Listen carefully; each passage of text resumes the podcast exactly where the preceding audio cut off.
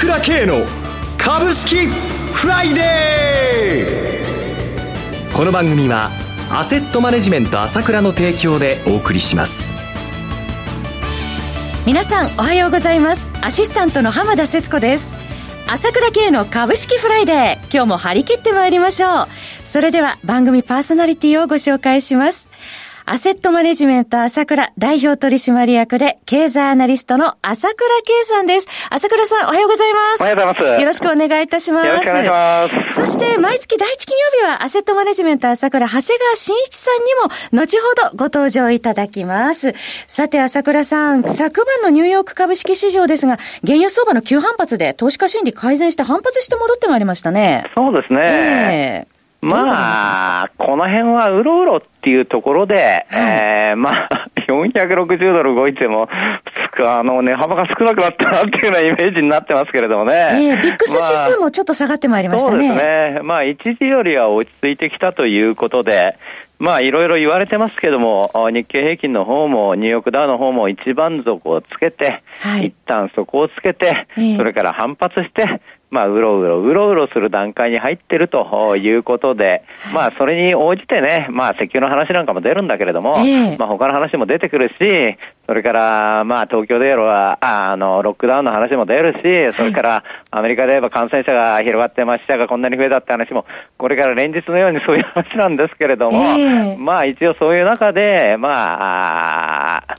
大変動は一応収まったので、うろうろうろうろする流れが続くというふうに見てればいいんじゃないですか。お金の流れってどうでしょうかね？そうですね。やはり、これ、私は言ってお話ししてきましたけれども、はい日本株が一番強いと思いますね。これ世界的に見てもね。はい、あの、まず言ってるニューヨークダウみたいに、こう、PBR も高くなっちゃって、PR 高くなっちゃって、ね、そこで崩れてきたのと違って、元がね、安いですからね。えー、しかも日本は膨大な内部留保を持ってて、こんなに現金持ってる、あの、国ないですよ、企業が。えー、えー、しかも個人は大量のお金1900兆円も持ってて、株買う資金十分あって、今株買ってるような、あこの下がってる時に株買ってるような国民は日本人ぐらいしかいないじゃないですか。しかも、あのこの、もちろん切り札となる薬のメーカーだって日本のメーカーじゃないですか。えー、えーそそれと一番大きいのは、それでもみんな買わないところに日銀がしっかり買ってくれてきてじゃないですか。昨日、おとといも1200億買ってくれていて、えー、昨日あたり、薄商い2兆5000億なんですから、1200億で十分です。うん、これを続けるわけだから、はい、まあ、あんまり弱気になる必要はないというのが私の意見であって、、えー、まあ、しばらくこれ、もみ合いっていうのは、これ、相場しば見てる人ならね、まあ、こんな感じかなっていうところじゃないですか。えもみ合いがしばらく続きそうだと。そうです。とにかく、もう、とにかく、まあ、日本は一番強いんだから、はい、もう、こんな時ほど日本中でみんな株主になってるんですね、うん、この危機を助けなきゃダメですよ。はい。はい、えー、ちょっと安心いたしました。桜さんのお話伺いまして。え、まあ、あのー、今晩はアメリカの雇用統計が控えておりますけれどもね。そうですね。もう数字が悪いのは分かってますから、えー、ただ、あの、新規、あの、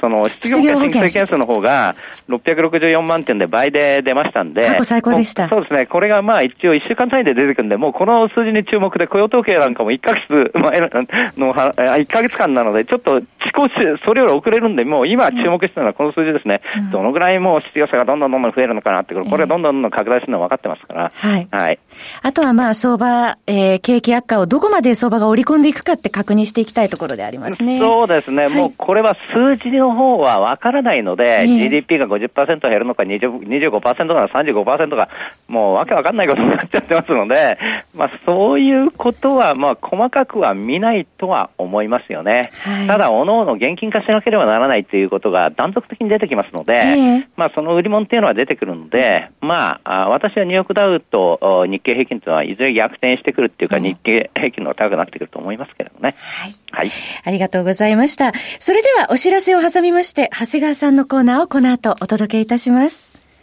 鋭い分析力で注目、経済予測のプロ、朝倉慶。日々のマーケット情勢や株式情報、個別銘柄の解説を、朝倉本人とスタッフが、平日16時、メールでおよそ7分の音声を無料で配信中。株の判断に迷ったら、朝倉慶。詳しくは、アセットマネジメント朝倉のウェブサイトへ、本日の市況解説無料メールマガジンにご登録ください。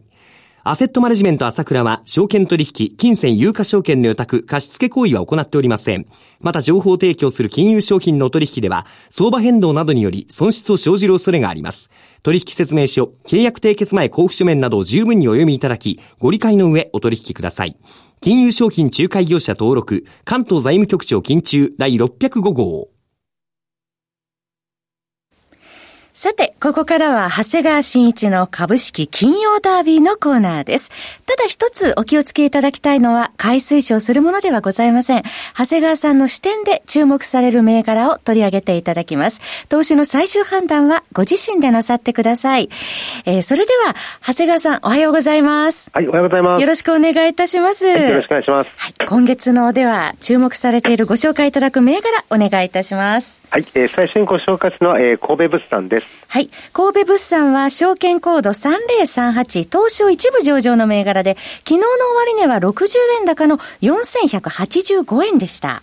はい。まあ、あの、コロナショックによるですね、外食の手控え、うん、えー、在宅勤務などですね、家で食事をする機会が増えてます。はい、まあ、思わぬ収入減少にですね、うん、巻き込まれた方も多いと思われます。はい、まあ、ご存知ですね、業務スーパーは国内グループ会社でですね、製造する、まあ、安いオリジナル食品などがですね、店頭に並んでますね。はい、まさに今に即した銘柄です。えー、えー、3月12日にですね、発表した第一四半決算では、売上15.5%増、営業利益33.5%増、また月次売上もですね、前年比同月比で1月19.5%、えー、2月25.2%増と好調です。はい。えー、3月17日に3400円をつけた後4000円台回復しております。はい。続いての銘柄はいかがでしょうか？はい。えー、次はですね、日本光電です。はい。えー、日本光電工業コード番号6849東証一部上場の銘柄で、昨日の終値は20円高3790円でした。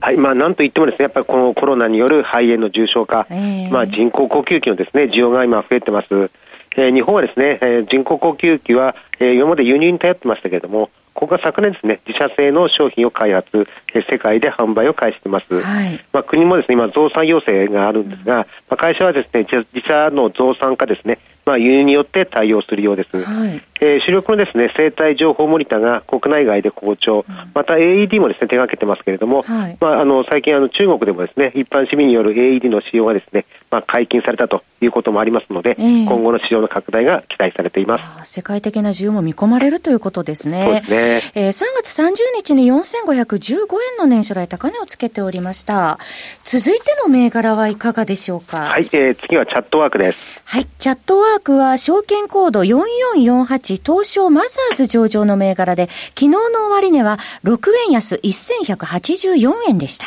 はい。えー、在宅勤務がですね、まあ、激増して、えー、まあ、社内コミュニケーションをですね、保つために、まあ、LINE やメールなどいろんなメッセージャーを使うと思うんですけども、はい、まあ、その中でですね、ビジネスチャットが有効なようですね。はい、えー、まあ、チャットの場合、その肩書きとか、上位関係を気にせずにですね、うん、挨拶等のその定型文とか、まあ、署名なんかもないので、えー、まあ、時間節約も可能になったりするからですね。あ、効率化も図れそうですね。そうですね。で、ここはその国内第一のビジネスチャットルール、あの、ツールのですね、はい、チャットワークの開発、えー、サービス提供を手掛ける企業で、まあ、えー、基本機能のですね、チャットに加えて、えー、タスク管理、えー、ファイル共有、音声またはビあのビデオ通話といったですね、はい、ビジネスコミュニケーションに必要とされる各種機能が、えー、ワントップで、ワンストップでですね、利用可能なサービスを提供しています。はい、まあ、導入企業はもう25万社以上と、えー、中小企業を中心に普及を進んでいるということですね。はい。えー、チャットワークは3月31日に1229円の年初来高値をつけておりました。続いての銘柄お願いいたします。はい。えー、次はメドレーです。はい。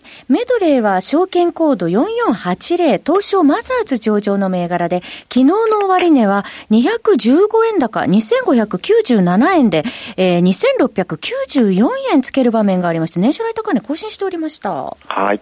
えー、新型コロナウイルスの感染拡大でですね、やっぱり医療体制が厳しい状態に置かれるという懸念の中でですね、えー、医者と患者が直接接触しないオンライン診療がですね、代替手段として今注目されてますね。はい、で、ここはクラウド診療あの支援システム、えー、クリニックスの、えー、提供しています。はい、えー、企業景気にですね、一気に規制緩和というのは過去においてもよくあります。はい、まあ今後大きく業績を伸ばしていく可能性があるのではないでしょうか。はい、まあ株価はですね、まあ昨日2690円のですね、まあ、上場来高値つけた後も堅調ですと、まあ、ちょっと高値つかみはですね、あの注意が必要ですけれども、はい、一番注目されているあのセクターですので、えー、注目されたいと思います。はい、上場来高値だったんですよね。はい。えー、続いての銘柄お願いいたします。はい、えー、次はロゼッタです。はい。証券コード6182東証マザーズ上場の銘柄で、昨日の終値は12円高の1789円でした。ここはですね、過去何度か、あの紹介させていただいていまして、ね、まあ今ですね、まあそのテーマ株とか、まあ日銀の ETF のですね、買い付けが話題になる中ですね、まあこの株は2ヶ月ですね、半値以下になるなとですね、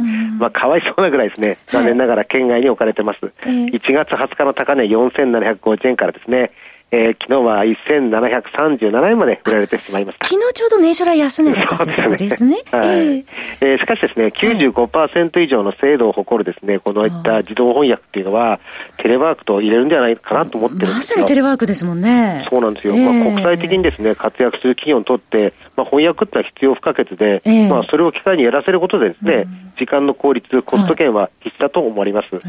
えー、ましてはですね、今まで少ないあのここはですね営業の人数でですね、はい、一生懸命販売してきましたけど、今後は大手の代理店がですね一生懸命売ってくれるわけですよね。そうなんですね。うん、生命保険なんかも今はもう大手代理店が販売先になってるわけですよね。えー、あの商品さえいいものがあれば勝手に売ってくれるわけですよね。はい、だから今年いろんな商品を充実させますんで、えー、まあ販売網の拡大とああとですね買う企業のメリットもあるという商品の充実は、今のですね、えー、端境期を我慢すればきっと未来は開けると、私はそう思っております。はい。えー、今日は5銘柄ご紹介いただきましたけれども、長谷川さん、はい、まさに今、えー、その神戸物産、まあ、業務スーパーですね、えー、外食の手控えもありますし、人工呼吸器の日本光電ですとか、ね、チャットワーク、まあ今、はい、まさにね、チャットワークもそうですし、はい、あとロゼッタも、まあテレワークなど言われております、はい、えー、メドレーもオンライン診療と、まさに今注目されている、ね、えー、セクターの中からご紹介いただきましたね、長谷川さん。そうですね、まあね、なんとかこの今の苦しいところですね、えー、まあ、なんとか乗り越えてほしいというふうに思いますよね。はい。はい、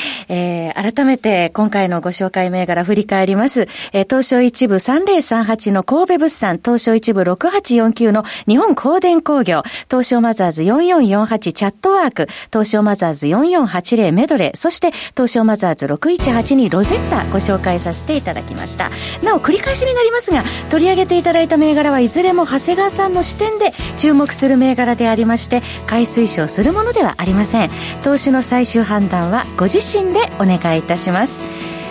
さてそろそろ番組もお別れのお時間となりました。パーソナリティはアセットマネジメント朝倉代表取締役で経済アナリストの朝倉圭さん。そして長谷川慎一さんでした。お二方ともありがとうございました。私朝倉圭が代表を務めますアセットマネジメント朝倉では SBI 証券、楽天証券、証券ジャパン、ウェルスナビの口座開設業務を行っています。私どもホームページから口座開設していただくと、週2回無料で銘柄情報を提供するサービスがあります。ぜひご利用ください。それでは今日は週末金曜日、頑張っていきましょうこの番組は、アセットマネジメント朝倉の提供でお送りしました。最終的な投資判断は、皆様ご自身でなさってください。